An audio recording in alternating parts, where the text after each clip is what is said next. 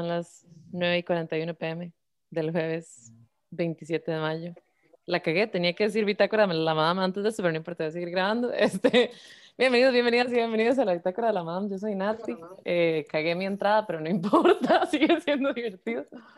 Um, uh, episodio 5, qué emoción. Si me escuchan, me dicen algo. Un saludo para la gente que sí escucha y que reporta sintonía. ¿eh? Este, y bueno, hoy tengo a otra invitada. Estoy demasiado feliz. Ya la voy a presentar, pero estoy demasiado feliz. Porque es la, ¿cómo es? La cuarta mujer que viene a este podcast y tenemos cinco episodios. ¿Cómo la ve? uh, uh, uh. Este. Bueno, tengo conmigo, voy a empezar al revés, siempre presento a la persona y luego digo su nombre, voy a empezar al revés. Tengo conmigo a la grande, increíble Raquel Zagot, este, que es una persona demasiado chiva y me cae muy bien y está pichuda y toda como accomplished y hace demasiadas cosas y tiene un podcast, por cierto. Ay, bueno, no le pregunté esto antes, pero sí tengo derecho a hacer publicidad de podcast en este momento. No lo escuché bien. Que si tengo derecho de hacer publicidad sobre su podcast en este momento. Obvio, me encanta. Claro. Entre más gente la escuche, mejor. Claro. Ok, bueno, ya casi lo voy a dejar hablar, voy a hacerle la publicidad. Tiene un podcast que es muy chido que se llama La Voz de los Hongos. Eh, búsquenlo. Bueno, yo solo he escuchado un episodio y me, me declaro culpable, pero estuvo muy divertido y es como todo interesante. Y uno es como, ¿qué putas está pasando con todo esto? Eh, también es toda como, no sé, activista en la comunidad de Palmares y no sé, hay demasiadas cosas que usted hace de las que podemos hablar después, pero también, y la razón por la que vamos a hablar, es una ñoña de la naturaleza, eso es lo que es, y por eso nos cae tan bien. Entonces, eh, damas y caballeros, con ustedes, Raquel Zagot. Hola, es un gusto estar en la bitácora de la Madame, yo soy Raquel y estoy muy emocionada para hablarles de lo que más me gusta hablar y de lo que casi siempre es lo único que hablo. A veces me siento monotemática, pero es que tengo una obsesión con la naturaleza. Entonces, ahí me disculpo un poco. Está bien, bien. Apreciamos a la gente que, que tiene obsesiones, o sea, como vale piches si, es monotemática, porque es como, es algo que le gusta un montón, me explico. Entonces, como todo Tony, es como hablar apasionadamente de las cosas.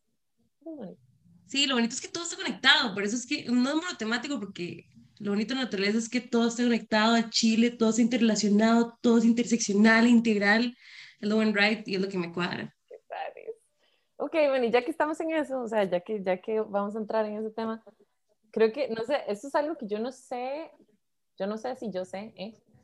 Eh, como que usted me ha mencionado por encimita, pero eh, quiero, quiero saber varias cosas. Quiero como que nos cuente para la gente que oye, ¿ah? para los oyentes, para los radioescuchas, eh, o sea, su, como la parte que usted estudió, que está relacionada con naturaleza, pero también como, cómo le entró usted al tema de la naturaleza, o sea, porque también es como, siento que eso es algo muy específico de las personas y como que yo digo, mm, me encanta la naturaleza y me ayuda y yo sé que la paso bien en la naturaleza, pero no es como que yo diga, ve este hongo, ese hongo, mire, nosotros, o sea, no, o sea, como yo no, no, no tengo esa vara. Entonces, como cuando alguien tiene esa fascinación, me parece muy interesante. Entonces, quiero que me cuente cómo, cómo se dio cuenta usted de que está enamorada de la naturaleza. No, loco, porque, bueno, yo vengo de una familia de activistas, por suerte, y el privilegio también tengo eso. Y también siempre fui una niña muy curiosa. Y eh, parte de eso fue que me incentivaron demasiado esta, me gusta mucho como le dice Pablo Freire, que habla de la curiosidad epistemológica, que es incentivar esta curiosidad de verdad, pero darle como las bases a la gente para que sepa más y se emocione más y aprenda más. Yo creo que eso me lo incentivaron demasiado en la casa. Eh, mi padre es topógrafo y me encantaba cuando me llevaba a pasear a la montaña, que mi mamá me cuidaba en el carro, pero yo me metía en la montaña ahí. Mi tía bióloga me traía bichos, me traía murciélagos. De la nada me encontraba murciélagos en el refri de mi abuelita y uno dijo, ¡guau! ¿De qué Mi tío, mi tío Álvaro de El Mae es muy buen abogado, por dicha, es el que sacó a Crucitos, bueno, a, la, a Infinito Gold de Costa Rica, uh. e hizo que no tuviéramos minería a cielo abierto. Entonces, es como un montón de cosas que me formaron. Eh, digamos, yo crecí en marchas. de los mejores recuerdos y familiares que yo tengo son los primeros de mayo, entonces es como todo un camino hacia el descubrimiento del entorno, que es como lo que me gusta. Fue dificilísimo encontrarlo porque teniendo tanta gente alrededor mío que trabajaba en eso, yo me sentí como, uy, madre, ¿yo qué voy a ir a hacer en este ámbito, verdad? O sea, si estos madres son demasiado buen ride, todo el mundo tiene, son profesores universitarios, ¿yo qué voy a hacer, verdad? Pero bueno, eh, eso también me llevó a estudiar una carrera que no me gustó para nada, Ay, no. que fue Relaciones Internacionales, fue horrible. Ay, qué sad. Sí, ¿Por qué? era, era muy aburrido. O sea, ¿por qué tuvo que ver, digamos, toda esta vara con meterse en relaciones internacionales? Eh, creo que me equivoqué porque me gustaban los idiomas o me gustan mucho los idiomas. Okay. Y la gente era como, ay, soy buena idiomas, estudio relaciones internacionales. Y yo, ¿por qué? Pero bueno, y le hice caso porque a los 16 años que salí del, del cole, y bueno, me fui un año de intercambio a Hungría y llegué a 17 años igual, de menor de edad, y uno que va a saber esa edad, ¿verdad? Claro. No sabe ni picha. Es piche, perdón. Y, Adelante, y bueno, y en eso, em, bueno, me metí en muchos grupos. Hay una reserva hermosa en Palmares, si ustedes tienen la oportunidad de venir, se llama Madre Verde, es una reserva comunitaria, es privada, pero la hizo el pueblo de Palmares, entonces yo le tengo demasiado afecto, y ese lugar me cambió también, y comencé a trabajar con ellos, y después me metí a otros grupos, fui al forestal, hice todo loco, y pff, caí en la maestría académica de desarrollo sostenible, o sea, en la salsa, en el lugar donde me sentía feliz. Y eso es, después hice unos cursillos de ahí, pero esa es como la historia más, más gruesa. Ujú, entiendo, qué interesante. O sea, y digamos, como la forma en la que usted llegó a la maestría o a decir como, ah, ok, esta vara me gusta, o verdad, como esto es lo que realmente quiero hacer, fue así, nada más como teniendo contacto con No, la no. reserva, o, o como, Más que todo, se me olvidó decir, también tenía 21 años y tuve también el privilegio de trabajar en la Asamblea Legislativa con el diputado del Frente Amplio, Edgardo Araya. ujú, Y bueno, eso, y yo tenía 21 años, ¿verdad? Era que estaba como apenas saliendo de la U y entré a un espacio donde era súper eh, duro, súper Ajá. rígido, súper burocrático y lleno de viejillos. Entonces, era muy difícil, pero tuvimos un equipo y Sofía Barquero, que es una compa, abogada, ambientalista, para mí es una rockstar.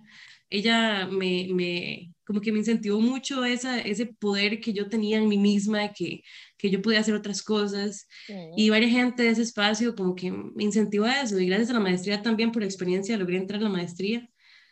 Y ya. fue, sí, fue difícil, pero fue bonito. Ay, pero qué cool. Bueno, de hecho, hoy vi, fue hoy que posté una foto de, de con Edgardo y bueno, ¿qué, qué fue esa vara? Ay, sí.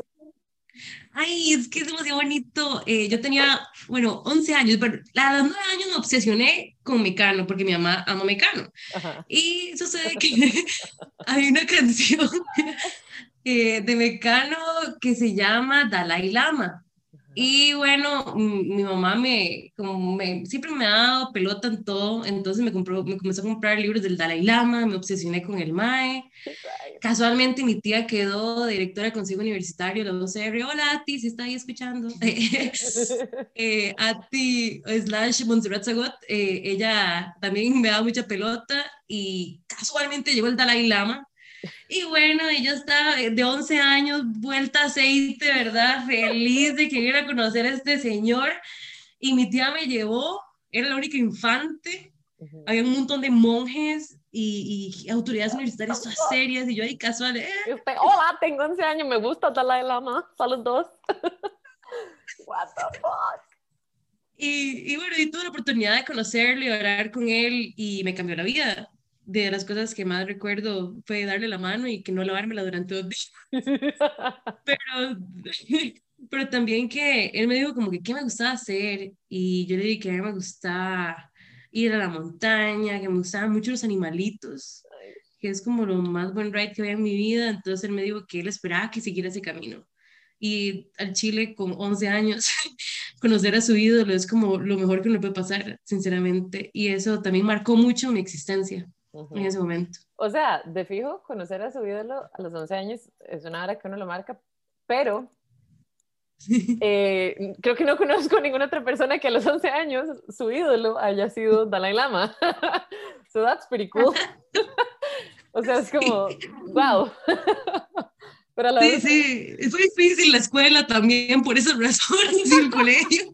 El pichas bullies, fuck you. No fue muy amable la, la, la, población estudiantil. Sí, sí, sí. Qué lamentable esa vara, ¿verdad? Como, como pensar que todo el mundo tiene, bueno, yo no sé, fijo como la gente que era popular no tenía traumas, estoy aquí como divagando, pero bueno, a propósito todo. Yo sí. Como que, como que, no sé, o sea, como que yo digo, usted le pregunta a cualquier otra persona de su edad y todo el mundo tuvo alguna situación de bullying en la escuela y es como, madre, qué güey eso, o sea, ¿por qué los carajillos son así, porque nos criaron así, ¿verdad? Como, jaja, sí, it's okay, bullear a la gente, ¿verdad? Y luego todos aquí como pagando terapia para lavarnos los traumas de carajillos, no jodas. No sé. Pero bueno. El otro día estaba viendo ese meme de los colegios, de que, que si ya estuviese este colegio, como que ya sufrió la cuota, o sea, ahora. Porque Dios no castigado. en Chile.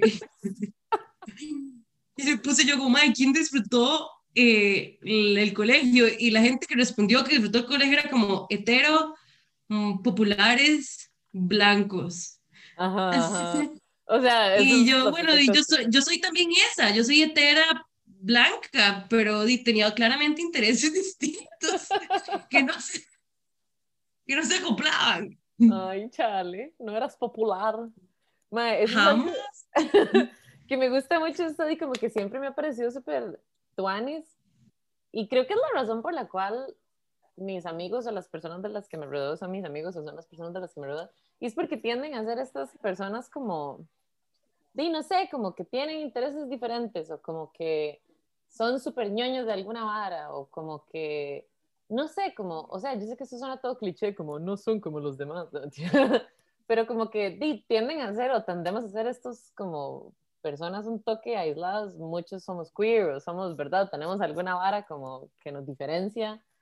Y eso me parece muy tan, y, son la gente que cuando éramos carajillos eran como, oh my god, qué loser, ¿verdad? O sea, como a esta persona le gusta alguna vara que no sea como el pop, entonces qué perdedora, ¿verdad? Como, oh. Entonces, es muy tan. Tengo una pregunta que se me acaba de ocurrir a propósito de nada, y es porque usted siempre dice, siempre utiliza la palabra infante y yo me pregunto como, ¿qué engloba la palabra infante y por qué hablamos de un, o sea, como, es, es más que todo como para no decir niño, niña, niños las niña, o es como porque implica otra cosa? En realidad es como para hablar de lenguaje inclusivo, que me quiero, sí, es como para, yo, yo me repito y me repito y me repito esas cosas para que se me queden grabadas y hablar bien, porque, bueno, no hablar bien, bueno, sí, sí, hablar bien, pero es para no dañar a nadie. Claro, claro. Ay, pero qué interesante. Un infante, ¿entre qué edades está? O sea, puede ser, es un equivalente a niña, digamos, como... Yo creo que sí. Sí, yo creo que sí, llega que como hasta los 12. Porque la juventud comienza como desde los 12 a los 35. Que yo sepa del comité de la persona joven, eso es lo que dice. en el comité de la persona joven de Palmares aceptamos personas desde los 12 a los 35. es mi público meta. exacto, ok, ok, muy bien. ¿Cómo le está yendo con esa hora del comité de la persona joven de Palmares? Eso es muy cool. Al inicio fue demasiado duro porque aparecieron anticuerpos o sea, personas que no estaban de acuerdo, porque bueno, me di cuenta también que el, Comité de la Persona Joven suele ser un espacio muy político y partidario, y yo entré por Orgánica, mi organización, Colectiva Orgánica, si la quieren seguir en redes sociales. en Instagram, Colectiva Orgánica. y, y sí, y como que fue un espacio muy tóxico al inicio. Tuve muchos pleitos con el expresidente y con varias gente, y al parecer como que a la gente no le gusta que, que una hable mucho lo que y, o, digan sus opiniones en un pueblo donde típicamente son liber, eh, liberacionistas y yo soy como toda comi, entonces como... oh no, pero eso es tan necesario que esté alborotando en el panal. Sí, mm, es, divertido, pero a veces es cansado ser tan alborotado porque qué pereza, pero bueno, es, yo siento que si, si, al menos si yo no lo hago en ese espacio, no lo van a hacer. Por ejemplo, cuando, bueno, ahora con Orgánica que hicimos los murales del proyecto Arte Movimiento, hay una bandera trans en un pueblo rural. Ustedes no saben lo que implicó mantener esa bandera trans en ese espacio. O sea, fueron reuniones, fueron, fuimos Claudia, Jazz y yo, las chicas de Orgánica, luchando contra viento y marea para mantener ese espacio para que la gente trans se sintiera acompañada, sintiera que no están solas, porque una de las chicas eh, que es parte del proyecto eh, fue la que nos aportó en ese, con esa bandera y ella decía eso, que, que, vivir en ese pueblo es su infierno. Entonces, de ahí, qué mejor manera de, de apoyarla que ser parte de la lucha y, y no es yo prefiero acuerpar y que me caigan todos esos balazos a mí antes que a alguien que ya de por sí lo sufre. Sí. Entonces, sí, ha sido todo un evento. yo vi eso, yo vi como gente comentando como, no sé, una hablada típica, ¿verdad? Como de, ¿qué es esto? Y la familia, ¿y qué son estas cosas que están demostrando? ¿Qué fue otra hora que dijeron? Fue como, es que una cosa es como decorar o pintar y otra cosa es como imponerle a alguien su ideología. Una, una habladísima así, y yo como, what the fuck, o sea, qué rajado, no sé, a mí me parece impresionante esta área de que últimamente lo he visto mucho y es como un meme muy quemado, pero como esta área de que los boomers tienden a ser como la generación de cristal, por todos se enojan, pero les pintan una bandera en una ciclovía, o sea, que me explico, que los madres ni siquiera es como que la usen y es como, ¿qué es esto? Oh my God, o sea, ahora mi hijo se va a hacer trans o se va a hacer playo, ¿qué sé? O sea, Oh my God, sí. supérense. Fuck. Impresionante. La gente sí es trama. sí. O sea, es que no sé, se, se pasan de necios. Es como, ya, ya, no, nada le va a pasar a su hijo. O nada le va a pasar a usted. Usted quiere seguir teniendo el género que tiene. Perfecto, no haga nada. Qué cansado. Relajado, nada más camine ahí y bote basura en el basurero, que ni siquiera ni eso hacen, pero bueno, nada más caminen y, y sigan. No se roben las plantas de los maceteros y estamos en todas. Uy, se están robando demasiado. Yo voy todas las semanas a plantar. o sea, todavía le están haciendo. Yo pensé que fue algo del principio. Todavía están robando. Qué cansado, qué cansado la gente. Madre, si viven en Palmares, no se roben las plantas de, las, de los maceteros de las ciclovías. Ay, pero bueno. Bueno, eso me pareció una iniciativa muy chida. Me gusta que esté, de no sé eso. O sea, creo que en general Stanis, por muchas razones. Primero porque es una vara de personas jóvenes, entonces como que debería tener representación un poco más activa como la suya. Y segundo por eso, como porque, de manda juego como que, eh, ¿cómo le pongo? En todas las otras partes del pueblo muy probablemente es la gente que está rigiendo es muy tiesa, entonces es como mínimo en esto debería haber alguien que alborote ahí. Y es muy cierto eso como de que es todo cansado, ¿verdad? Como porque a veces uno dice como, bueno, probablemente a usted no le pasa esto en su familia porque se tiene una familia muy progre y muy tuanis, pero como y esta vara de que uno es como, yo soy esto o quiero luchar por esto y luego uno va como a una reunión familiar y tiene que plantársele como a todas las personas porque todo el mundo es como, ¿y por qué hace esto? ¿Y por qué hace lo otro? ¿Y, por qué y, y al rato uno es como, mae, ¿por qué no mejor nada más soy ahí como una persona normal y pienso que soy heterosexual y listo y ya y no, no batalla contra nadie, ¿verdad? Es como que de fijo sí entiendo lo cansado, pero sí me parece una vara muy noble también, como, no sé, seguir o querer seguir haciéndolo, como con tal de que otra gente no coma mierda. No. Ay, sí, es que por eso no escoge la familia al final de cuentas, porque esos espacios tóxicos dañan demasiado y nadie merece que lo traten feo en la vida, nunca. Y por eso uno, uno tiene amigos y amigas y amigues de todo tipo, porque, porque qué pereza aguantar caca. Sí, por allá. ¿Para qué? No sirve de nada. Pero bueno, no vamos a hablar de cosas tristes hablemos de la naturaleza. bueno, ¿y sabe qué quiero que, sabe qué quiero que, que hablemos antes de... de... Me encanta baile, baile todo lo que quieran porque esto eventualmente va a estar en YouTube y su baile va a estar documentado para la historia. Bueno, lo que tengo en la mano es una foca por si lo ven en YouTube.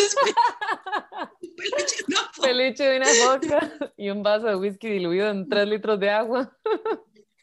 Un saludo para el Black and White. Ahí nadie me está patrocinando, pero Black and White es el mejor whisky del súper.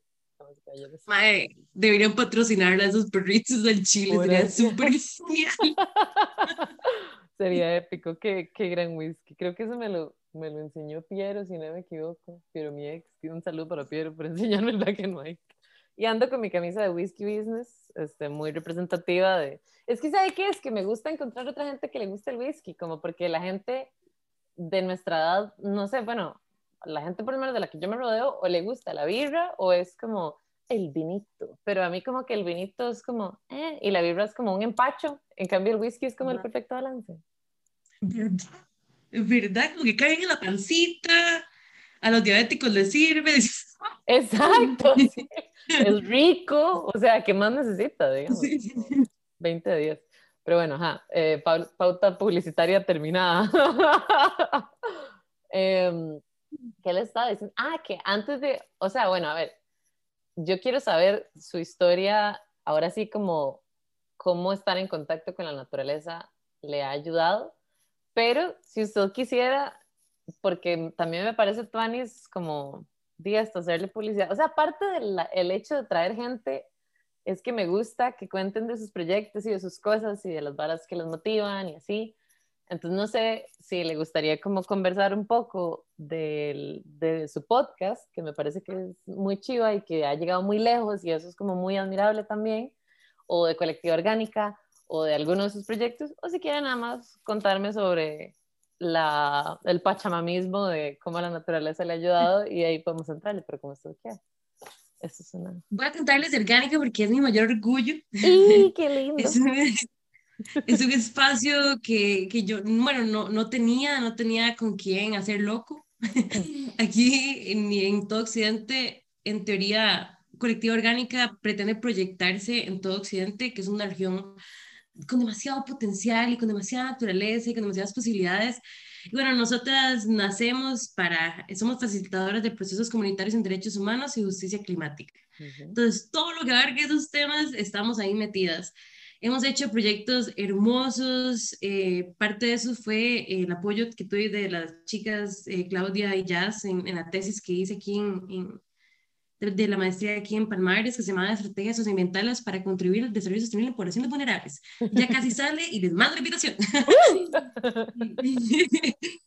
y eso ahí trabajamos con mujeres, eh, con talleres bordando comunidades demasiado bonitos de collage, eh, para mezclar el arte con las problemáticas socioambientales y para que ellas se vinculen más a todos esos procesos. Trabajamos con infantes del Sinai, es mi población favorita, la verdad, trabajar con infantes es demasiado divertido. totalmente de acuerdo. Y, y ahora, bueno, sacamos este proyecto Arte Movimiento que fue demasiado lindo. Fueron 53 maceteras que se convirtieron en murales. Eh, con puros artistas de Palmares, más de 40 artistas de Palmares, vinculando el arte con la movilidad urbana sostenible. Entonces fue demasiado lindo. Y la gente a veces pregunta ahora que hablamos de la bandera trans, ¿y por qué la bandera trans está ahí? O otra que hicimos de que los hongos van a salvar el mundo. Ajá. Y fue, ese fue tema hasta en el, en el CCCI, que es como donde se reúnen toda la gente de instituciones de Palmares, era como, ¿por qué hay hongos? Y entonces un estaba todo enojado, hay hongos psicodélicos. Y yo es como, ay, se pueden consumir, o sea, hay muchos tipos de hongos, vean el podcast de nosotros, aprendan, ¿verdad? Pero lo bueno fue que eh, todos estos murales... Eh, eran representativos de cada persona y era traer arte, porque en Panamá no tenemos ni una casa de la cultura, no hay nada. Y, y, la mejor manera de hacer el arte público es casi que llevar el museo a la calle y eso fue lo que hicimos. Y lo combinamos con la ciclovía porque la ciclovía se hizo como medio furries. eh, la gente no planificó. y entonces la comunidad era como, what the fuck, ¿para qué quiero una ciclovía? y, sí, entonces este proyecto ayudó mucho como a que se conectaran. Ahora, bueno, quedé presidenta del Comité de Personas Joven también y la primera mujer. Bueno, y, ¿Qué tal? Y, y, estábamos haciendo un montón de proyectos demasiado lindos. Comenzamos en, en la, cuando estaba la pandemia más relajada, hicimos cine bajo las estrellas en los distritos también para llevar arte a las comunidades y nos unimos al centro de cine. Ahora tenemos un proyecto demasiado lindo que es de cicloparqueos, porque bueno, van a hacer una ciclovía en Palmares, pero ¿dónde deja uno una bici? ¿Verdad? Y bueno, y eso es parte de lo que hemos hecho en Orgánica. Y también tenemos el podcast de La Voz de los Hongos, que es con Funga Conservation, una organización de Costa Rica que eh, trata de todo lo de la funga, de las tres Fs, flora, fauna y funga. Ahora está de nuevo en nuestro consci bueno, consciente cerebral. Y, y, es que es muy loco porque, ¿qué sabe uno de los hongos? ¿Verdad? O sea, en la escuela a mí me decían como el reino fungi, una rara ahí. muy abstracta. Sí, es como, ni, ni se fije, son parecidos pero diferentes. y, y, yo no sabía nada de los hongos. Luis Fran es micólogo, también es de Palmares, entonces ahí como que estaba la conexión toda linda y ella me ha enseñado tanto. Eh, ayer grabamos el episodio 11 con Michael Maker, que es un agente que usa micelio de hongo para hacer micotectura, o sea, arquitectura con, con hongos, macetas, biomateriales, micomateriales, o sea, micotextura como cueros de hongos. O sea, es toda una innovación impresionante. ¿Cómo funciona? Así, y el mundo de la moda, si saben, de Stella McCartney, la hija de Paul McCartney, la madre, la madre es diseñadora de moda, se usaba mucho cuero de hongo, por ejemplo y es de las cosas más sostenibles. Entonces, si pueden ver, eh, escuchar la voz de, la, eh, perdón, la voz de los hongos en Spotify, ahí está. Eh, logramos ser uno de los podcasts de divulgación científica más grandes de Latinoamérica. ¡Qué y, y, hemos tenido gente demasiado genial como Juliana Furchi, que fue una, es una científica chilena en nuestra segunda población que más nos escuchas en Chile y Canadá y España. Y yo, wow. Y era, yo creo que es por Juliana. Ella inventó el término funga con otros científicos. Entonces, ciencia latinoamericana, eso es lo cool. Y, y, ha sido todo un proceso hermoso, porque, bueno, la funga me ha ayudado a mí a, a tener esperanza en medio de la, de la pandemia, que, que, era como, como un espacio como el de Nati, que yo le decía, madre, me encanta eh, este podcast porque a uno lo, lo despeja de, de, la crisis y el caos del planeta. y, y, en eso di, también es bueno, lo que llega a la naturaleza, lo que usted me decía, de, de digamos, cuando estamos en la naturaleza, nuestro, nuestro cerebro genera ondas alfa, que eso trae tranquilidad y paz y paciencia.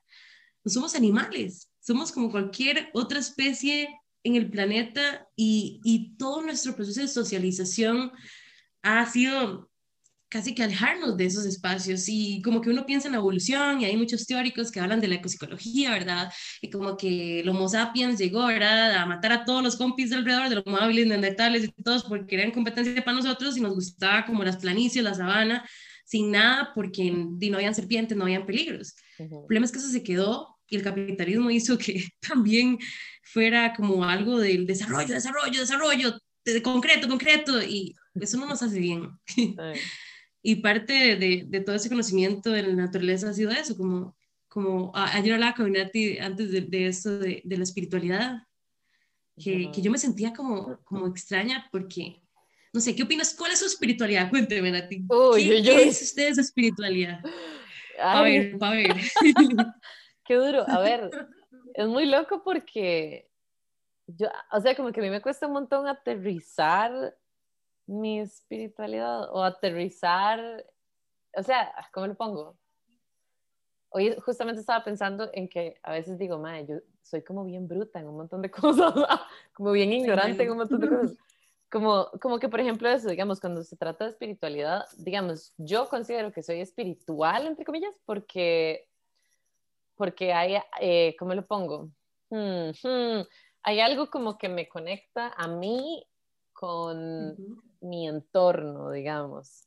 Eh, y entonces como que me hace sentir parte de algo. Entonces, por ejemplo, yo cuando le rezo a algo, le rezo al universo. Ese es mi pachamamismo.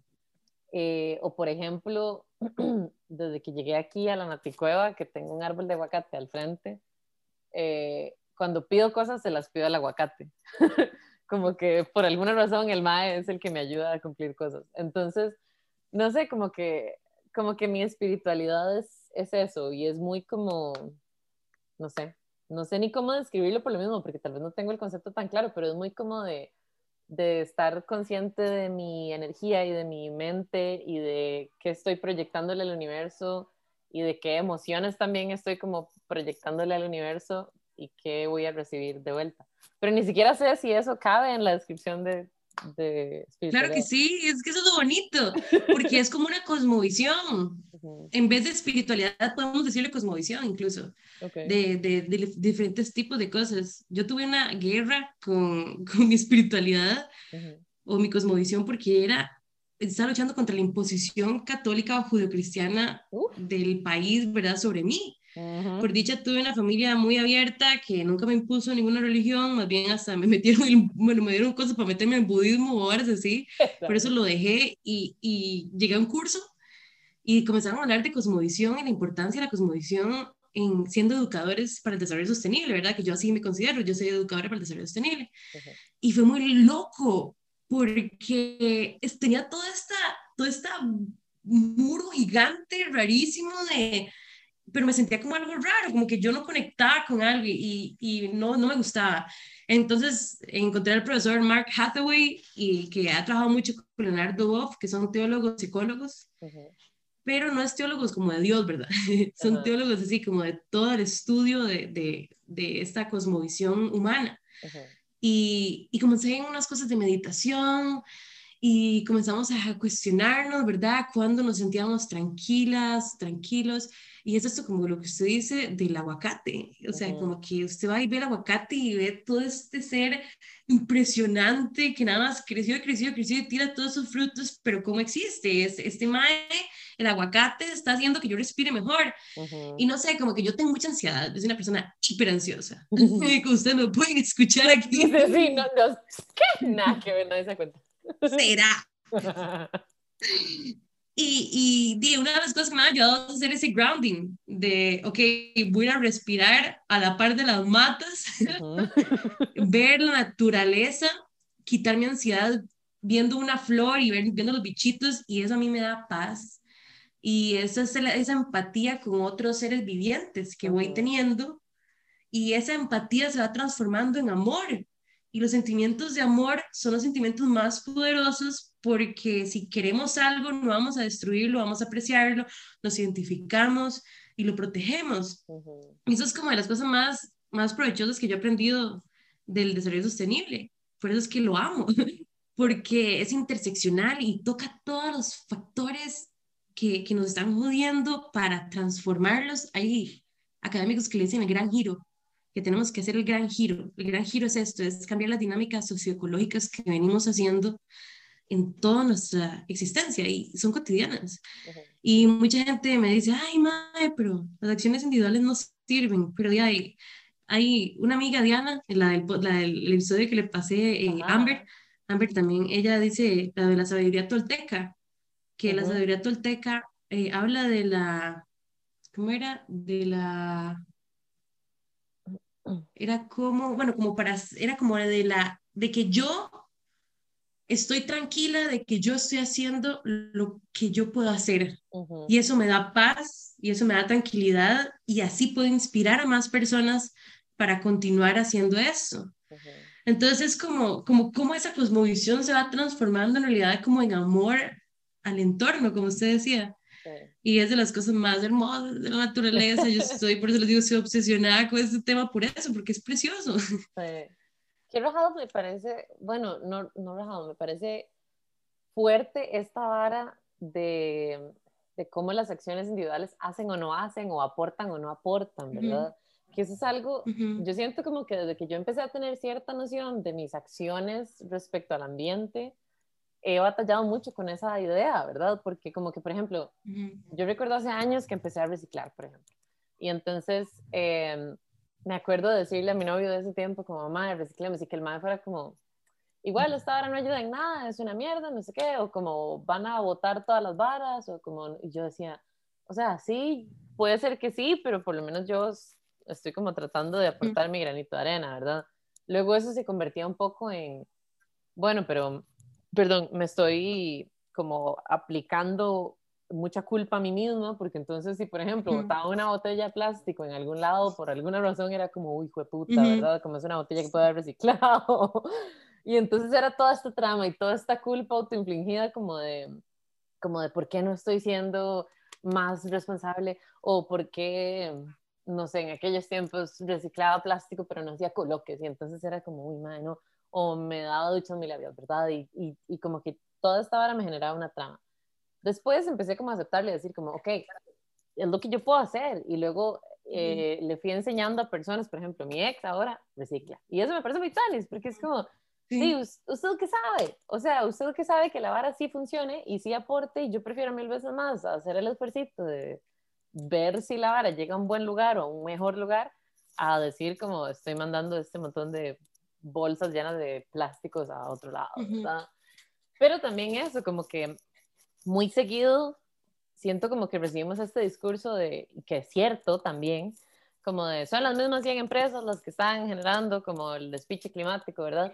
Y es muy cierto, o sea, como digo, obviamente uno no puede comparar un esfuerzo de una persona en Costa Rica versus un montón de empresas con un montón de fábricas que producen un montón de carbono, whatever, ¿verdad? Como, obviamente es muy, es muy contrastante, pero a la vez es como, no sé, bueno, me gustaría saber su opinión sobre eso, como sobre qué, qué, qué se puede hacer, digamos, o como qué tanto estamos aportando o si sería ideal nada más como dejarnos esta mentalidad de, ok, estoy haciendo lo que puedo y listo, ¿verdad? Como no autoflagelarse, pero tampoco como decir que es eh, insignificante. Hay una, muy, muy loca y es una frase que usa en la Carta de la Tierra, que si la pueden buscar, la Carta de la Tierra es como mi Biblia. eh, es, lo, es, lo, más cercano. Lo veo, lo La Carta de la Tierra habla de la conciencia de la acción. Uh -huh. Y es prácticamente lo que se trata de hacer. O sea, yo soy consciente y yo separo residuos y yo, bueno, eh, regaño a la gente que va tirando basura, ¿verdad? Ajá. O comienzo a, o ando en bicicleta, hago cosas, pero ahí no llega. Ese es mi primer paso para adquirir la conciencia que me va a llevar a un accionar. Ajá. ¿Cuál es un accionar? Unirme a colectivos, presionar a mi gestor o gestora local de, de que hagan algo, de que si no hay un centro de separación de residuos, hablar con los vecinos y las vecinas para, para moverse, ¿verdad? Eh, hay, hay, demasiadas maneras de actuar y, y, parte de esas cosas es como, ah, hoy vi dos noticias de, era de Exxon, que en, creo que en Holanda, no me acuerdo qué lugar, lograron que Exxon eh, pagar la puya, por decirlo así, pagara por haber contaminado. Uh -huh. Y también vi que en otro lugar, tres activistas ingresaron a la junta directiva de Exxon.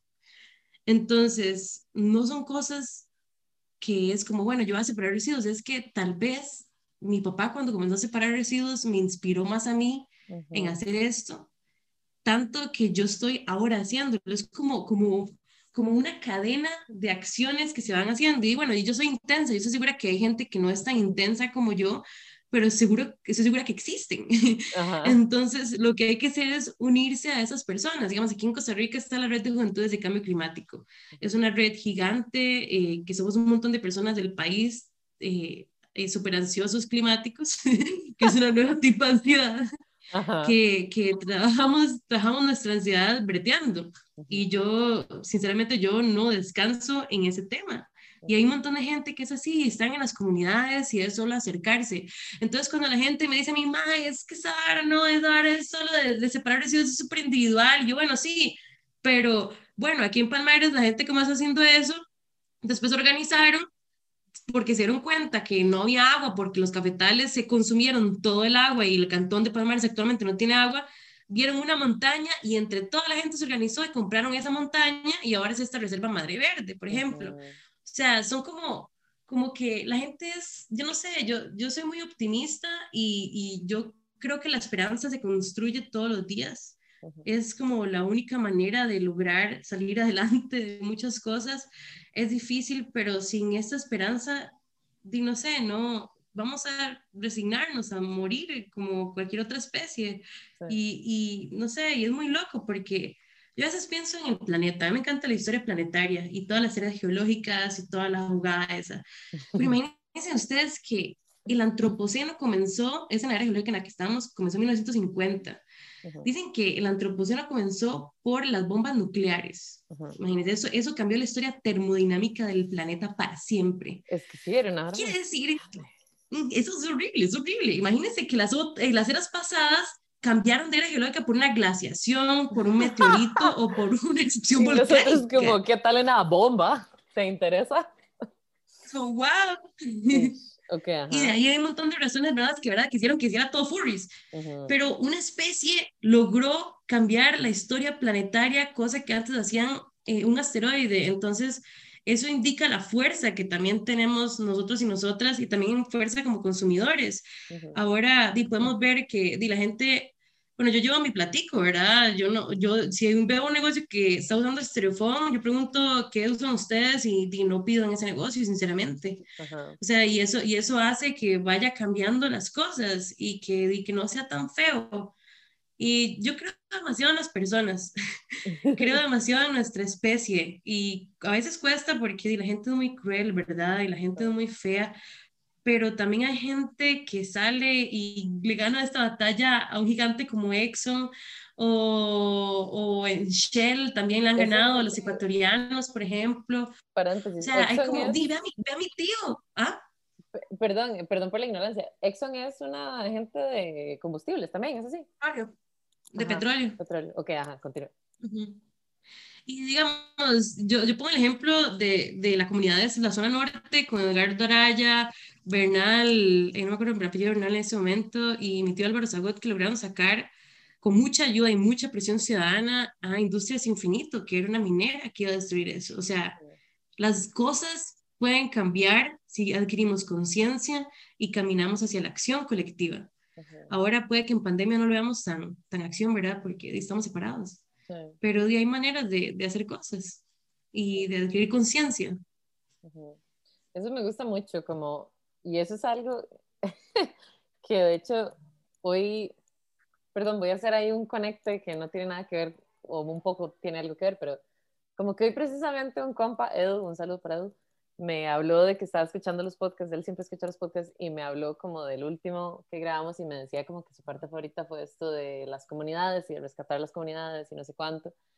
Y, y estaba pensando justamente en esto, como en, porque viene a ser un tema recurrente, el hecho de, de, que en comunidades se sale adelante, ¿verdad? Y de que, como usted lo decía, o sea, sí, obviamente sirve tener acciones individuales, pero entre más nos juntemos, más fuertes nos volvemos, ¿verdad? Porque también, por ejemplo, uh -huh. esto, ¿qué pasa cuando hay que luchar como contra, de, no sé, eh, puestos políticos muy grandes o como contra gente que tiene mucho poder que no va a ceder fácilmente ante una persona, ¿verdad? Es más fácil que sea ante un grupo de personas indignadas que ante una persona indignada o una persona que siente que tal vez las cosas se podrían hacer mejor, ¿verdad?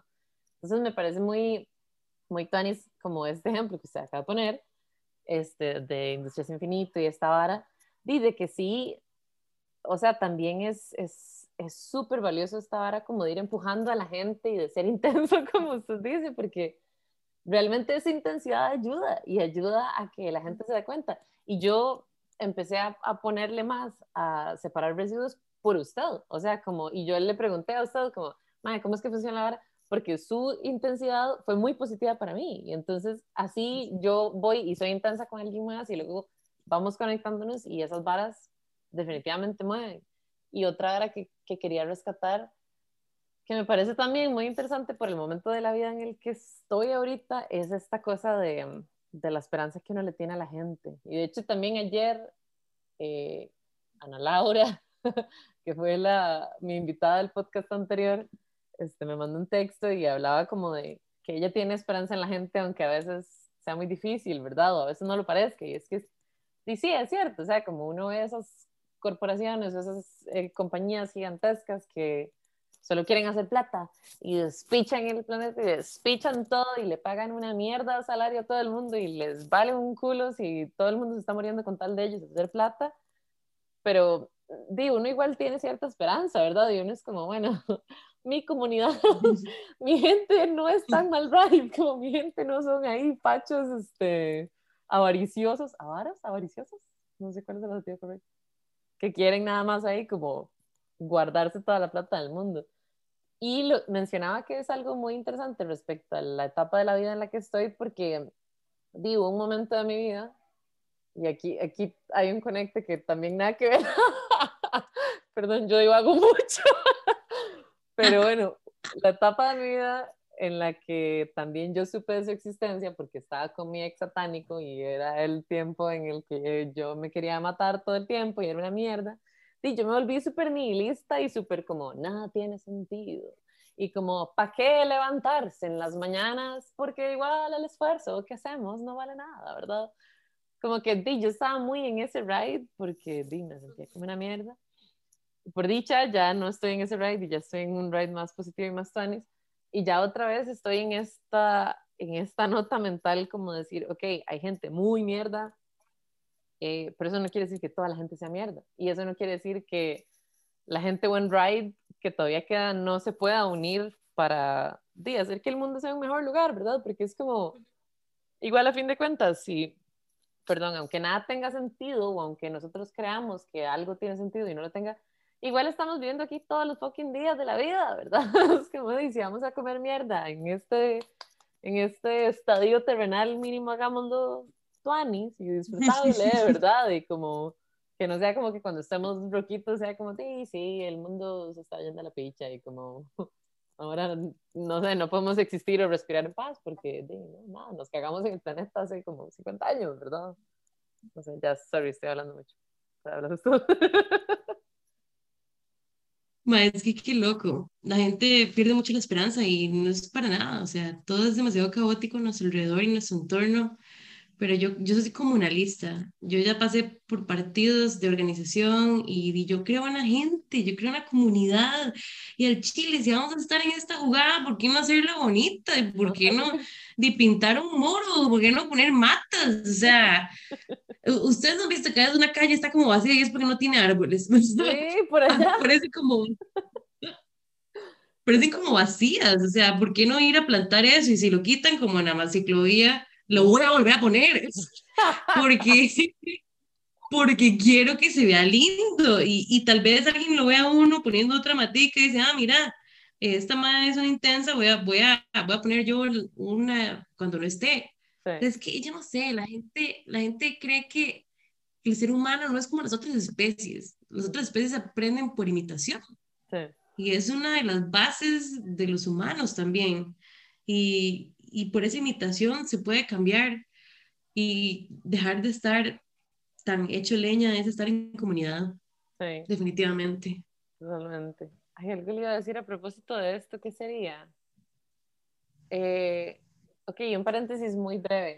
¿Se oyen mis vecinas hablando? ¿Ah? ¿Se oyen mis vecinas hablando? ¿No? ¿No las oye? No. Ok, qué dicha. Y yo las soy un fiesta. Un saludo para mis vecinas divinas. Ok, nada. Ay, ¿qué le iba a decir? Em, ah, no, que también, bueno, eh, eso es como otra razón por la cual la conocí, o tal vez otro ámbito en el que la conocí, y es que siento que usted, a pesar de que usted piensa que es monotemática, es como igual multifacética, ¿eh? o sea, como que igual siento que ha pasado por un montón de lugares y son muy tuanis, porque de cuando yo la conocí, eh, como por ser la ex del ex satánico, de mi ex satánico, ¿eh? eh era como esta persona toda pichuda. Y eso es la única, o quizás una de las pocas cosas que le rescato a este madre, que es como que de, sus exes eran gente de muy tuanis. y yo ahora soy amiga de, verdad. de muchas, sí. No soy amiga de todas porque hay una en particular que es muy tuanis que de no me habla. Pero como que de, son gente muy chiva y yo decía, madre, esta madre es demasiado inteligente. Y en ese momento se estaba eh, no sé si en progre o era algo del Frente Amplio, ¿verdad? Como que estaba metida en política y toda la vara. Y yo decía como, ma, esta madre es demasiado pipa, o sea, qué rajado y como demasiado mordida. Y después pasó esto de que a los 21 estaba breteando en la asamblea, o sea, ¿quién puta bretea en la asamblea legislativa a los 21 años, Raquel, ma? O sea, como... Ma, no sé. Qué gasta. O sea, digo, por allá es como, uy, qué pesado, pero a la vez es como, ma, mis respetos, o sea... No sé, yo tengo... Más y, y, siento como que no podría ahorita en un, en un ámbito así, es como, madre, no, no puedo meterme ahí. ¿eh? A mí me da hipertiroidismo. No me digas que fue por eso, porque me siento a llorar en este instante, digamos. Ay, sí, digamos, como que yo no tenía en el momento las herramientas que ahora tengo de cinco años, vendida, seis años de terapia psicológica. Y gracias a la vida, te amamos, Paula, eh, gracias, por ayudarme a sonreír. Y fue después de salir de ahí que yo dije, uy, ma, estoy muy y no, no, no puedo sola. y obviamente hay que recurrir a profesionales, porque si uno me duele la jupa, a un doctor, y me dolía la jupa, la existencia y la tiroides, ¿verdad? Entonces, ¿por qué no arreglarme? Fue muy, fue muy loco. Sinceramente, esos periodos fue de que yo tenía, el primer ingreso, así, la primera reunión fue, yo tenía 21 años, ¿verdad? Llegué yo con una cara seguro de ni qué, no sé ni qué, y un viejillo se para, pega la vez y hace, usted, chiquilla y de izquierda, atrás de todo comunista. Y yo, usted Y yo, y yo idiota, respondí yo, 21. ya sé, yo tengo 25 años de trabajar aquí, usted ni siquiera había nacido. Y entonces, di, tuve que, di, yo, digamos como que a mí el ride de, de responsabilidad de estar en un puesto, bueno, no, no representación, sino como un puesto donde hay gente que, como el pueblo, ¿verdad? Era demasiado. Y eso era parte de la ansiedad que no la, no la había notado en el momento, ¿verdad? Como que era, era too much. Entonces yo llegaba llorando a la casa porque tenía que analizar un tratado, tratado o un convenio y, y yo decía, Mae, ¿y si lo hago mal? Y si le, lo analizo mal, le digo a, a, Edgardo, que era el diputado, yo le digo al diputado que, que sí, después que no. Y era esta vara de que, uy, mae, yo estoy ahí y, y, si algo pasa es por mí. Y siento que hay mucha gente en esos espacios que no tienen esto y más bien sería bueno que lo tuvieran como ahora los mamertos, perdón, sí, mamertos, de, que están en la asamblea, que son, bueno, estos del, de, de los de Fabricio, no sé cómo se llaman ahora, hay unos independientes, otros salidos del canal, no Sí, eso MIPS. Eh, o sea, what the fuck, esos maes que creen, o sea, la otra mae se queda parada un mes en, el, en, la asamblea, un medio sin zapatos, sin mascarillas, y no hay como una responsabilidad interna que, que yo siento que esa misma ansiedad que yo que a mí me da es lo que a mí me ayuda a continuar por eso mismo, porque yo siento que yo estoy ahí por algo y si yo estoy por algo es porque hay que hacer las varas bien y por dichas, entre mi equipo increíble que Edgardo exigía demasiado, porque es, es muy bueno. Entonces me hizo capacitarme en, en legislación muy bien y en tener escuela para tratar a esos viejillos que me querían joder. Al inicio me jodieron un montón. El primer año fue durísimo, pero y los otros dos que estuve, estuve tres años porque el, el, tercero ya me salí para entrar a la maestría y, y, fue como muy, fue muy duro, pero fue increíble porque gracias a ese espacio ahora di, yo me le planto a cualquier persona sin ningún problema. Entonces es como muy bonito también. Eso está muy tanis. Y, y es tanis saber como que estuve breteando con alguien que de fijo no era un idiotazo y que le exigía, pero para bien, ¿verdad? O sea, como que, no sé, estaba buscando que cosas buenas sucedieran, no sé, porque di, ay, es que en serio ahora hay cada diputado que yo digo como, más, estos más, en serio, estos más escucharán cuando proponen estas imbeciladas, es como, ¿qué puta? Como de la oración.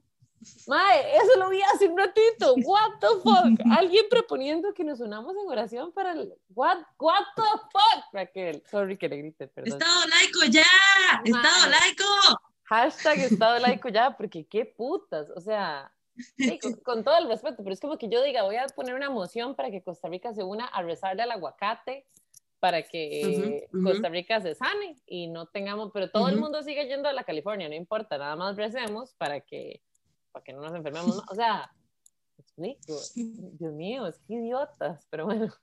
Anyway, o sea, realmente la admiro mucho como, porque yo siento que en serio, o sea, yo ni a esta edad ni a los 21 hubiera, estoy aquí sirviéndome whisky como la más descarada. Qué rico, yo ahí, yo ahí bailando, yo, uy.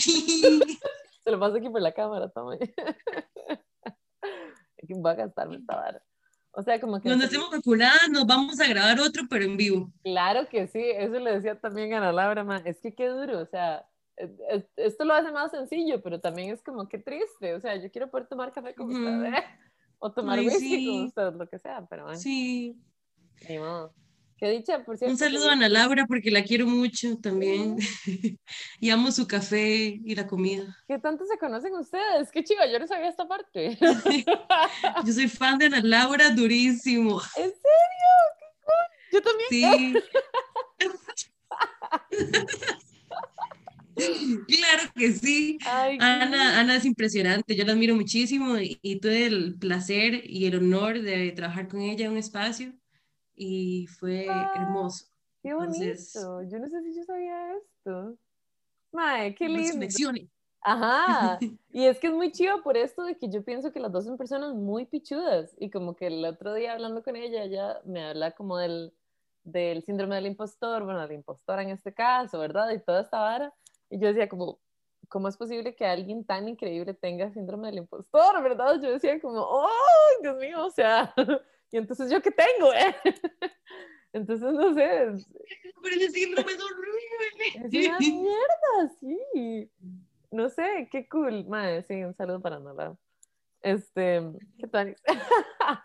Algo más le iba a preguntar yo. Ah, bueno, que creo que ahora como que no, o sea, no, digamos, usted me contaba un poco como sobre cómo sentía usted que la naturaleza le ayudaba, digamos, como respecto a su ansiedad y todo esto, ¿verdad? Y me contaba como que le relajaba un montón. Y esto es, esto es una vara que yo, es una de estas cosas en las que yo no creo porque no las he experimentado y luego las creo y es como que estúpida. O sea, si todo el mundo habla de eso es por algo, ¿verdad? Eh, me pasó recientemente con el ejercicio, por ejemplo, que la gente es como salud mental, ¿verdad? Entonces es como esto, lo otro, no sé qué, como coma bien, duerma bien, no sé qué, y luego es como hacer ejercicio. Y yo decía, ah, hacer ejercicio. Yo hago ejercicio dos veces por semana, igual estoy deprimida, igual me siento como una mierda. Y luego empecé a hacer ejercicio todos los días y me siento increíble y me siento como no deprimida, como cosa que no sentía desde hace como seis años. Y yo, ok, bueno, tal vez tenía algo de sentido hasta ahora que viene. La naturaleza me pasa igual, es como que como que siento que es esta vara que es muy accesible y que yo sé que de fijo es súper poderosa, pero que como yo no la experimento cotidianamente o como yo no me obligo a salir y a tener ese contacto, entonces es como, mae, fijo es X. Y luego paso un día en la montaña y es como, mae, no, esto es demasiado poderoso. Entonces, quería que me contara un poco más acerca de eso y acerca como de esa parte espiritual que también usted me preguntó a mí, pero quiero saber como su, enfoque también, ¿verdad? O como su pues, acercamiento más bien. May, la naturaleza es al Chile de las varas más impresionantes por eso, porque, bueno, yo a la naturaleza voy y veo todo, así, literal, de que yo veo un musgo y me quedo bien un gran rato y veo, es que, es que yo no sé, yo, yo veo esta vara tan impresionante que, que nada más ha estado ahí y que nos da sustento y ahora con este ride de los hongos, eh, abrí el tercer ojo del hongo, yo le digo así, porque, porque antes yo ni siquiera lo notaba, ¿verdad? Entonces ahora veo que está en todo lado, mi mamá llega y me manda una foto, mi papá va a trabajar a la montaña y me manda otra foto, y es como todo bonito las relaciones y las conexiones que da la naturaleza porque nos ayudan a existir. Yo, bueno, mi psicóloga siempre me dice, Raquel, fue, al, fue la naturaleza. Vaya a la naturaleza, por favor. Recuerde que usted tiene que hacer ejercicio, dormir bien y meterse en la montaña. Y yo, sí, Paula, sí. Y ahora es muy difícil porque todos los parques están cerrados y estamos pasando la peor pandemia de, también en salud mental, en salud mental, porque, bueno, no sé, no sé otros cantones, pero Palmares Ah, hablando de lo, de lo, que sé, eh, tiene un índice altísimo de suicidio, por ejemplo, y, y, saber que no existe eh, esta, este resguardo gubernamental de la salud mental de las personas cuesta mucho. Entonces hace que tengamos que recurrir a herramientas que siempre hemos tenido como animales que somos para sobrevivir. Y es muy loco porque yo me acuerdo un día que subí una foto de un pato que, fue una granja. Y, y, no sé, como que su cara estaba súper realizada y, y, tener esa conexión con otro ser vivo que usted ama. yo sé que usted ama los patos, en mi caso, si yo algún día veo un manatí, que es mi obsesión, yo sé que va a ser el momento más feliz de mi vida, básicamente. y, y, y parte de eso es eso, como que, que la naturaleza nos da esta posibilidad de asombrarnos. y, y, hay algo tan hermoso en la capacidad de asombrarse fácil de las cosas que nos da como mucha felicidad. y, y, a veces es como, ah, sí, una mata. Y, pero esa mata yo voy y me le quedo viendo y tiene una oruga y la oruga usted se le queda viendo más de cerca y tiene unos cachitos. Y uno, ¡uh, más! ¿Qué es esta hora tan impresionante? Bueno, esta oruga se va a convertir en mariposa y uno, ¡wow! ¿Cómo? ¿Verdad? No sé, como que parte del amor a la naturaleza, al menos que yo tengo, es de ese asombro constante de todo esto, digamos, los corales. Los corales son una sequera los corales, usted pone coral en el día y coral en la noche y se ven diferentes porque los maes son unos organismos tan locos que en la noche salen a comer y bueno, en el día producen fotosíntesis con el microplancton que tienen y en la noche salen unos pólipos que son unos bracitos, unos tentaculitos chiquititos, depende del tipo de coral, a comer, ¿verdad? Entonces ellos crean todo un ecosistema que da vida a un montón de especies y yo digo, uy, mae, necesito aprender a bucear aunque mis oídos no me lo permitan porque la humanidad va a destruir ya casi los corales, ¿verdad? Entonces como que eso le da a uno también un como que como un, como una, como unas ganas de luchar por algo que uno ama, que son al menos los corales y la naturaleza. Entonces, mi espiritualidad es eso, mi espiritualidad o mi cosmovisión, me gusta más cosmovisión porque espiritualidad está tan, tan mal usado por, por, el cristianismo y esas varas. Entonces, okay, entonces, y digamos, yo, yo encuentro la paz. Yo en serio he tenido crisis de ansiedad severas eh, también cuando estuve en el primer proceso de dejar la, el cannabis, eh, fue durísimo y la única vara que me salvó fue que me iba a caminar y me quedaba un gran rato en el parque o me, me quedaba viendo una iguana o algo así y eso me permitía tener resiliencia para poder continuar existiendo, para sentir que la vida no era nada, y, y, es como en historia sin fin, no cómo, cómo era que se llamaba, que venía a la nada, ¿verdad? No creo que era la historia, que venía a la nada y sale a Treyu. ¿Cómo era que se llamaba?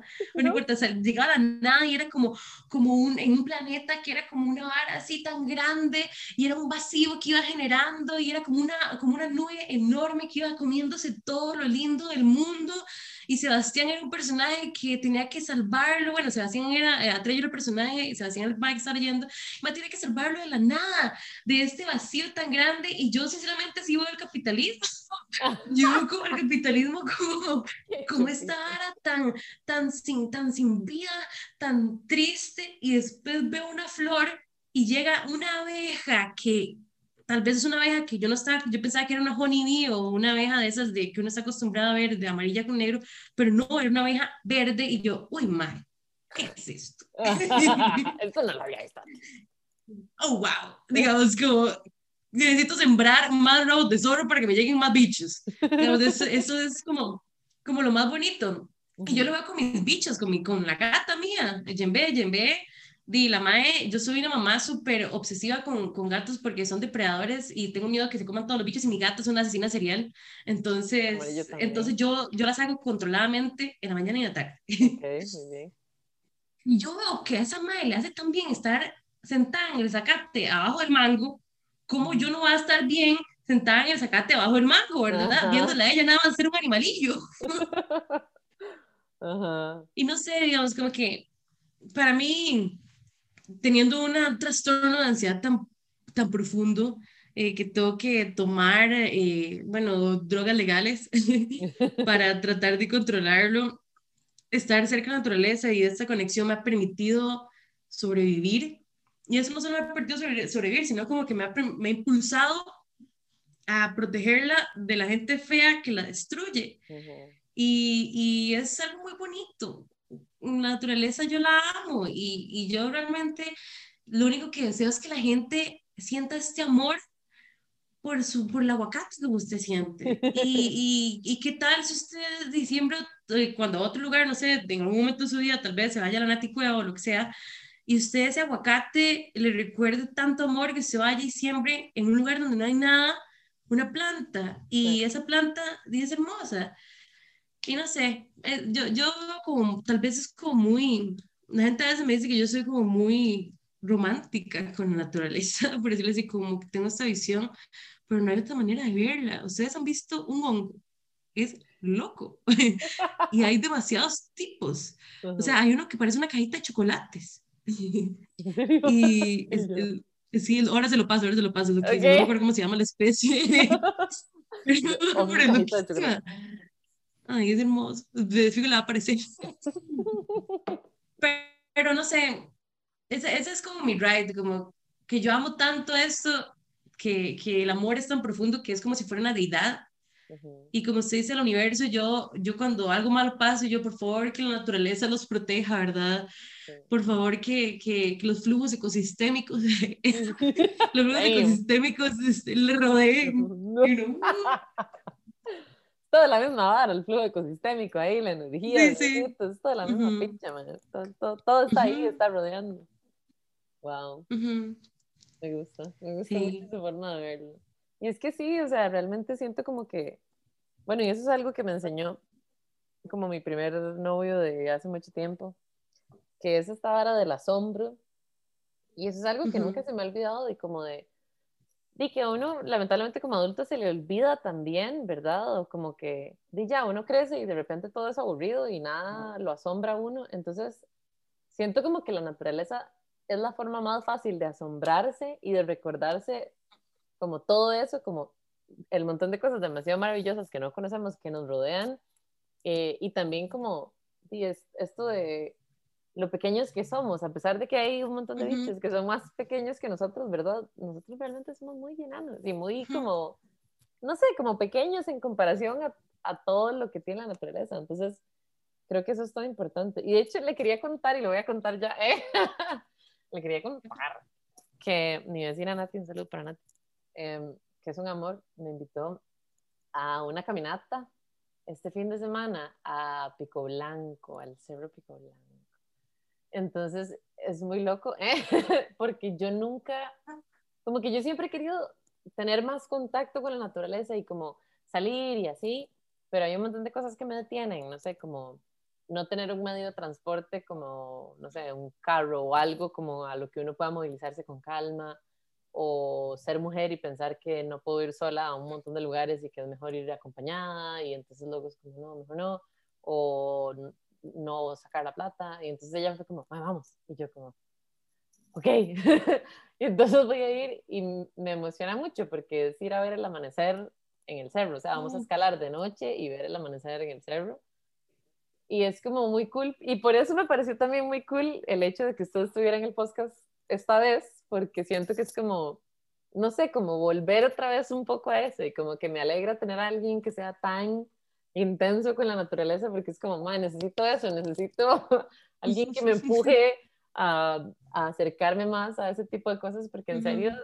o sea, las pocas veces que yo he estado como en contacto con la naturaleza, así como con ese, no sé, como abandonándome a la naturaleza, ha sido tan chiva.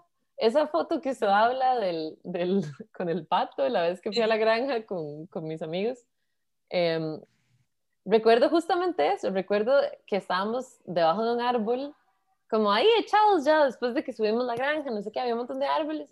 Yo decía como, mamá, yo podría quedarme aquí horas, como esto me, me hace sentir tan bien y tan relajada y, y luego tuvimos que irnos y fue como, mamá, qué sad. como yo solo desearía estar más tiempo aquí porque en serio es como, no sé, es, es, es, como, es la versión bonita de existir en el sistema capitalista, ¿verdad? Es como, de, todo es una mierda y uno bretea todos los días y siente como una mierda y luego va y se sienta abajo de un árbol durante unas horas y es como, madre, wow, es como que recargué pilas, no sé, es muy bonito. Qué lindo. Tenía otra pregunta, pero se me olvidó. Era como la Ahora que va Pico Blanco hay un montón de hongos para que los vea. Como, mae, eso es, ok, otra vara que tengo yo con la naturaleza es que soy muy temerosa y como que todo me da miedo porque entonces es como, yo no sé si esta vara es venenosa, yo no sé si toco este bicho, me voy si no puede hacer loco tampoco. Ajá, ajá, ajá. O sea, como no es como que yo voy a ir y agarrar un hongo de un árbol y comérmelo así sin saber nada, ¿verdad? y luego ya ahí tripeadísimo viendo el amanecer. Pero sí como que eso es otra vara, como que le temo mucho a la naturaleza, como que le tengo demasiado respeto. Entonces, como cualquier bicho, por más pequeño que sea, yo soy como, uh, como voy a darle el espacio porque no quiero morirme, ¿verdad? Este, pero, ok, ¿qué, qué, o sea, ¿qué, qué, qué, qué hago con los hongos? Como puedo nada más ir. Mae, mae eso, eso que usted dice es una vara evolutiva, así, de, de tener miedo a la naturaleza. Y es loco. Los psicólogos, Ralph Metzner, es un ecopsicólogo muy famoso, él habla de ese tipo de cosas, de, del miedo que nos da la naturaleza y que ese miedo como que nos encierra. Y es muy loco porque, no sé, digamos, yo, yo no sé nada, yo, no, yo en teoría no sé nada de hongos, la que, el que sabe es Luis Fromm, pero eso no impide que yo los admire. Sí. Y que yo les tome fotos y que vea la tierra y diga, mm, este bicho tiene este sustrato, o sea, slash tierra, eh, sale, sale de ahí o sale del, del tronco porque solo nace ahí, ¿verdad? Solo sale micelio ahí y así es con todos los bichos. Una vez estábamos en Talamanca con, con el innombrable eh, y, y, andábamos en una gira, andábamos en una gira de, de, de gira de prevención de casa. Y, y, yo, te, yo uso anteojos, o sea, es terrible ir a la montaña de noche con anteojos porque uno suda y más en Talamanca, que era calientísimo, y entonces yo andaba ahí, ¿verdad? Y con la lucecilla, y uno en, la jupilla, y en el brazo, y, y en eso me quedo yo sola, y vuelvo yo a ver, y yo escuché algo atrás, y era un maní gordo. ¡Ay, qué cool! Y, y yo, ¡uy, ma, un gato! un gato de la jungla. Y en eso llega uno a los maes, me dice, no se mueva, yo ni Y, y, más que todo fue como, bueno, ok, eh, yo estoy en la casa del MAE, ¿verdad? Yo soy como la externa y yo sé que si yo soy tranquila, ese MAE va a jalar y más bien el MAE me tiene miedo a mí, porque los seres humanos somos, lastimosamente no tenemos depredador, bueno, tenemos depredador, son las bacterias y los virus, lo estamos viendo en este momento, Ajá, okay, pero pero, pero aparte de eso no hay un depredador, no hay un león, bueno, los leones no cazan tanto, no hay el hipopótamo, que es como la especie más peligrosa de África, eh, no hay un hipopótamo que, que, nos vaya a atrapar, ¿verdad? Sí. Y, y, es como bueno, porque explorar la naturaleza es eso, es, es entenderla.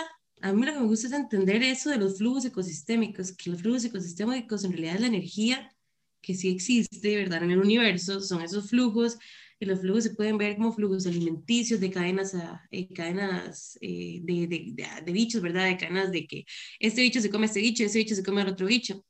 Y yo no sé, yo, yo es que a mí me gusta ir y hay gente que va caminando en la montaña haciendo un ruido terrible, pero es, ahí es cuando uno pierde la esencia, porque o ponen música o van, van hablando así, no sé, gente, No. Y yo digo, mae, y si le sale un bicho y, digamos, una vez estábamos también en el Parque Santa Rosa, íbamos calladiticos ahí por el manglar caminando y escuchamos, y, y, le doy yo a, a, este, a mi novio, le doy yo, Esteban, no se mueva, no se mueva, madre. Y nos quedamos así y volvimos a ver y era, y era un carnívoro, bueno, un felino, no sabemos qué era hasta el momento, pero creemos que era un carnívoro. Y son varas que, que están ahí, ¿verdad? Alrededor, no nos van a hacer nada, porque más bien nos tienen miedo a nosotros, porque nosotros somos los bichos mal right. Sí. Igual no hay que ponerse, ¿verdad? Pero como ir a meterse el Braulio Carrillo a ver qué le pasa a uno. pero, pero no, no sé, como que es parte de la evolución también eso, como uno ve que los, los primos lejanos de nosotros, por ejemplo, orangutanes, y obviamente van jalados cuando ven una serpiente, ¿verdad? y, uno, y yo también voy jalada, pero al menos uno la ve y ahí va relajada, tranquila, manteniendo la calma, entendiendo que ellas están ahí porque están ayudándonos a que no hayan plagas, ¿verdad? Que no hayan otras cosas. Hay una cosa muy loca, de, ¿conoces la historia de los lobos de Yellowstone? No. No, de Yosemite, Yellowstone, Yellowstone. No, no sé. La verdad es que la gente comenzó a matar los lobos porque se comían todos los, los, los ganados de ellos, los ganados, los bichos, lo que sea que tenían, pero ¿qué fue lo que pasó? Desaparecieron todos los lobos, entonces los venados, que en Estados Unidos hay un montón de accidentes siempre con venados, y comenzaron a sobrepoblar, entonces comenzaron a dañar el suelo, eso hizo que bichitos que comían cierta planta eh, no tuvieran que comer, y ahí comenzó un problema masivo que es lo que estamos provocando los humanos, que es la sexta extinción masiva del planeta Tierra, es lo que estamos experimentando. Y, y no sé, como que ahora un grupo reintrodujo los lobos y ahora se está estabilizando todo, hasta aparecieron castores, aparecieron un montón de gente, un montón de gente, un montón de gente y, ya volvió al equilibrio. Y, y, es entendernos eso, entendernos como toda esta especie, Homo sapiens sapiens, media loca, que anda, que se cree el dueño de, hay una hora que se llama el error platónico en el desarrollo sostenible, que decía que el hombre el hombre tiene, eh, pero en realidad sí es cierto, en, ese momento el hombre, no, espere, espere, el hombre tiene dominio sobre la mujer y la tierra. Eso que ha hecho el capitalismo y el antropoceno, ¿verdad? Eso hizo que nos objetivizaran, nos excluyeran, nos mataran, nos hicieran de todo a la naturaleza y a las mujeres. Y ahí es donde entra el ecofeminismo también, en ese, en ese tipo de cosas. Y, y, no sé, siento que hay que entendernos bichos, animales, entendernos depredadores y apreciar todo lo que nos rodea porque somos solo, y nos tiene más miedo a nosotros. Totalmente. Hable mucho. No, todo bien, me encanta que hable. Hoy justamente veía un, un, como un tweet o un screenshot de un tweet que decía como eh, Shark infested waters, you mean their home. Entonces como la gente habla de aguas infestadas de tiburones. Es como, di, bro, ahí es donde viven, ¿qué querías? O sea, como usted es el idiota que anda surfeando en las aguas que tienen tiburones porque los maes habitan ahí, ¿qué quería? ¿Verdad? O sea, me parece muy rajado eso, como... Y, y de hecho eso, a propósito de todo, esta vara del antropoceno me parece eh, súper interesante porque es demasiado como ajá, llegó el hombre, porque otra vez, el hombre verdad, como el hombre. Este, el patriarcado. El fucking patriarcado que llegó y pensó que todo era suyo, ¿verdad? Y que las mujeres eran uh Y de repente el mundo gira alrededor de ellos. Y la naturaleza gira alrededor de ellos. Y si ellos van a la playa, no puede haber bichos, y no puede haber tiburones, y no puede haber nada, porque ellos están en la playa. Y si ellos van a la montaña, tienen que estar ellos y sus cosas, y no pueden estar como todos los otros animales que están ahí, porque ellos están ahí. Es como, como en qué momento pensaron que esto tenía sentido. O sea, como el hecho de que ustedes existen no quiere decir que el mundo quiera saber de ustedes. Ay, no. Sí, ¿quiénes se creen? Ay, qué impresionante. Pero bueno, este, creo que es hora de ir cerrando. Eh, tengo que hacer una interjección aquí muy importante. Eh, se refiere a Jembe. Este, Jembe, tengo entendido que cumplió años. ¿Cuándo fue? Hoy, ayer. Ay, ayer, tres años, mi gordita. ¿En qué momento la gordilocuaz? Jembe es la gatita de Raquel para que me estén escuchando. Sí. Recibió el nombre dado a que se cagó en mi Jembe el primer día. Yo me historia.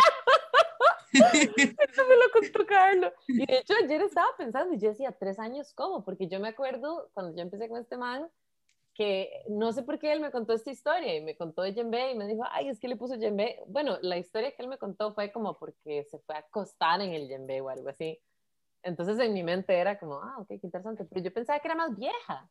Y luego ahora pienso y es como, tiene tres años. Y, y yo empecé con él hace, o sea, como no ha pasado tanto, como que cuando yo estaba con él y me contó esa historia, era muy reciente y yo, mae, Jembe es una bebé, yo pensaba que Jembe tenía, no sé, un pichazo de años y que esa historia era ahí como de hace rato, ay, feliz cumpleaños a Jembe, no, no está por ahí, no hay nadie por ahí.